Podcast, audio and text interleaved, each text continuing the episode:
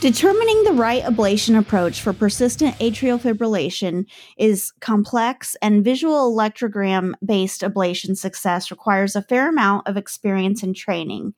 What if AI could match the experience of trained EPs to analyze electrograms and identify areas of interest in real time?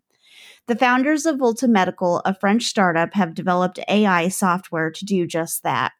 You're listening to Let's Talk MedTech. I'm Amanda Peterson, Senior Editor at MDDI, and in the studio with me today is Teo Mohr-Durdez, CEO and co founder at Volta Medical. So without further ado, let's talk MedTech. So, Teo, tell us a little bit about Volta and the technology the company is developing to treat atrial fibrillation? I co-founded this company in 2016 with uh, three physicians, three cardiologists, uh, cardiac electrophysiologists, in fact, and uh, we developed AI software solution to guide cardiac electrophysiologists in the EP lab. And so our first device is an AI solution that tries to detect abnormal electrograms, abnormal data uh, during an AFib ablation procedure and to basically give some very simple cues to uh, cardiac electrophysiologists on where um, on where they should ablate to optimize um, the the ablation strategy, uh, or at least on on where uh, abnormal regions um, are present in the heart. So it's basically a mapping technology. Okay. Uh, that helps to understand where um, where abnormal regions are okay. during the procedure. Yeah, and that actually answers my next question. As you were talking about it, I thought to myself, uh, well, this sounds like mapping technology. So, um, what sets this apart from other mapping technologies that are on the market?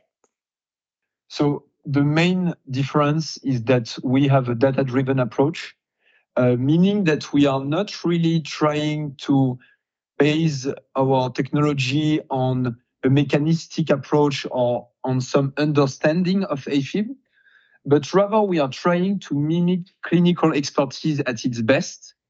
Uh, so we are trying to reproduce um, clinical expertise that are that has already shown some um, clinical um, benefit for the patients. Uh, and we are trying to reproduce this using machine learning and using AI approaches. Uh, so I think the this is the big difference. And at some point, the goal will be to even go beyond human experience and to try to find ways to bring intelligence into the EP lab to optimize the ablation strategy and to optimize patient outcome. Okay, cool. And I understand that you just recently uh, completed enrollment for uh, Tailored AF, a clinical trial. And I just wondered if you could talk a little bit about the details of that trial in terms of number of patients enrolled, primary endpoints, um, and how long patients will be followed. Yes, so Tailored AF um, is a very ambitious international large-scale clinical trial. Uh, it is a multi, a prospective, multi-centric randomized clinical trial uh, involving 30 centers, uh, more than 50 physicians in five countries. Uh, we have enrolled a total of 374 patients, and these patients will be followed up for one year um, with a very stringent follow-up. And we will be looking at freedom from AF after one procedure as our primary endpoint, and then we have multiple secondary endpoints on freedom from any arrhythmia after one or several procedures, uh, for instance. Okay. Great.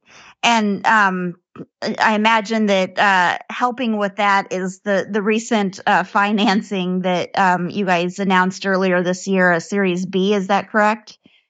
Yes, because the Series B of 46 million euro, uh, led by Vensana Capital and uh, um, also involving our historical investors, um, such as Gilde Healthcare, uh, which is a very large medtech VC firm based in the Netherlands, um, as well as um, also Groupe Pasteur Mutualité, who is our historical investor. I know you can't really uh, speak for the investors, but when you're when you're pitching to um, your investors, uh, what when do you kind of see the the light bulb go off and the uh, dots connect and and you know that you've got them, you know that they're interested in in investing in in the technology. If you look at uh, AFib technologies and mapping technologies in the past, uh, basically no technology has really managed to um, help patients beyond the current standard of care, which consists of isolating the pulmonary veins. And if you look at the landmark trials for persistent atrial fibrillation patients and redo patients, so complex patients, you will see that results and outcomes are basically stagnating at around 50, 60%, um, independently of the, the time of the, of the trial. Um, so really the, the promise of our technology is that we can uh, really breach this ceiling uh, and uh, reach much better outcome for patients in a very um, large patient population, also an underserved, um, an underserved patient population, which translates into a very large market of approximately $8 billion and also a fast-growing market that grows approximately of 15% per year. Uh, so the promise is uh, is strong. Uh, we have already some promising data, uh, and we will see how it goes with tailored AF. But I think that's the first component. And the second component is about is about the, potential of AI in medicine and in uh, cardiac electrophysiology more specifically. Today, basically every single procedure is really a missed opportunity to learn from it. Um, and we are trying to collect data and to annotate data in a way that will help us to learn from each and every single case that each and every single procedure that is being performed. Uh, and we hope that this can really lead to breakthrough technologies and breakthrough innovation and drastically help patients on the long term. So uh, this is really the second component I think that is uh, very exciting about the, the company and about the technologies that we develop. Yeah, so so very da- data driven, like you had mentioned earlier. Mm-hmm. What brought you personally to Volta Medical? Were you in medtech already? So no, no, I was uh, in university actually. Okay. Uh, and so I was specializing in applied math. Um, I was a data scientist, um, and I didn't necessarily thought I would go into medtech. I was quite interested about biology um, as a whole, but uh, not really particularly about medtech. So uh, it's really because I met uh, one of the one of the physicians um, that Volta started. Uh, and it really started as a scientific project, also as an academical project to try to see if we could automate um, a clinical expertise that had uh, um, already demonstrated um, uh, some clinical benefits. Uh, so this was really the project at the beginning.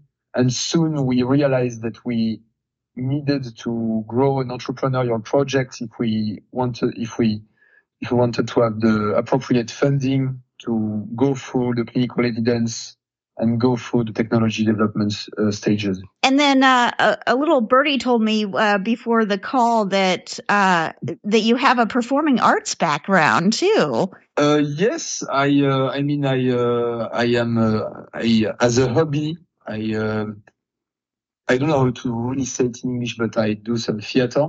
Uh-huh. So yeah. I play in theaters in uh, in Marseille every year. Uh, I prepare um, a play every year. Awesome. And, uh, yeah, it's very very exciting and very inspiring, I would say. Do you have a favorite role that you've played?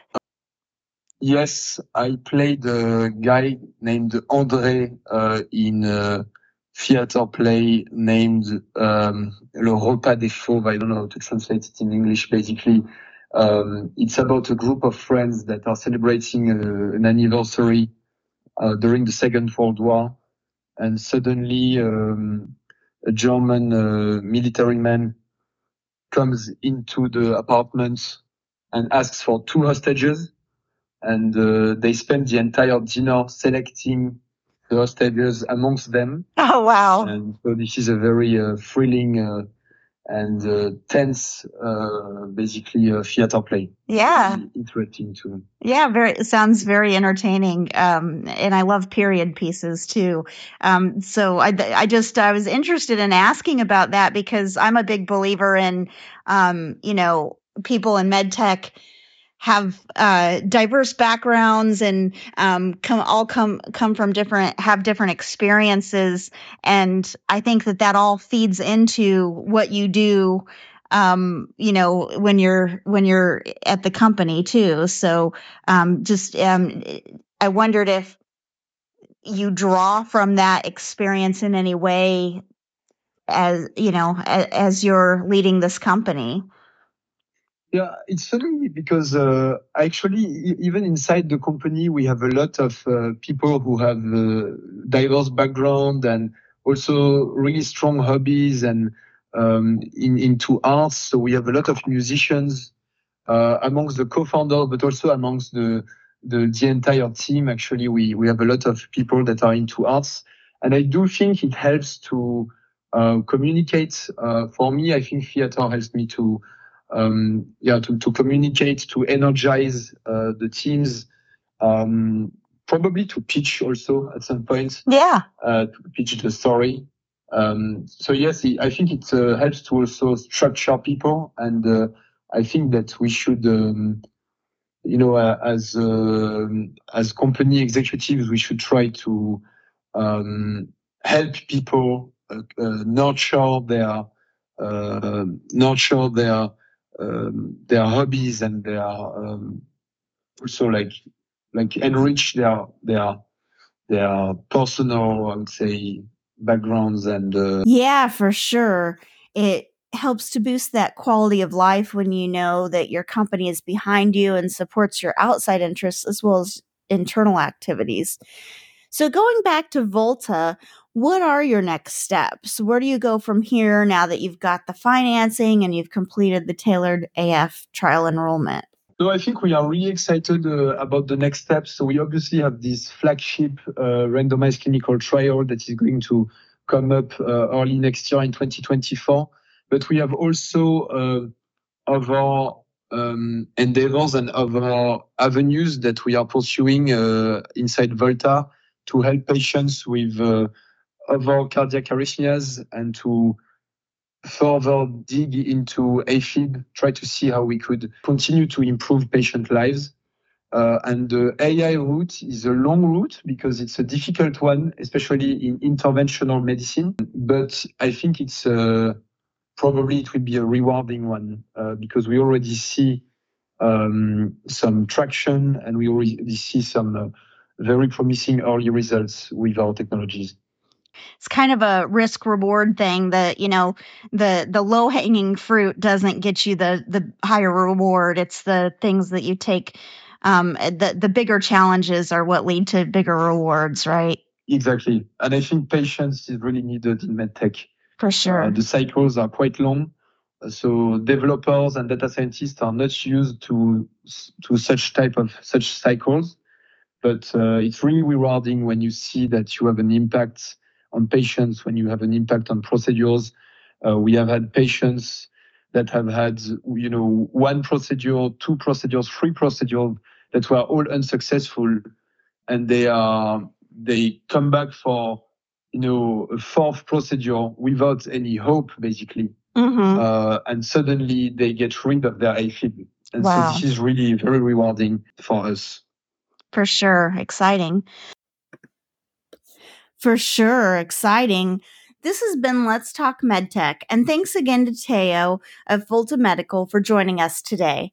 We've got a great lineup of guests and topics for season two of the podcast, so make sure to rate, review, and subscribe to us on Apple Podcasts or wherever you get your podcasts. And as always, visit us at www.mddionline.com for all your medtech news and industry insights.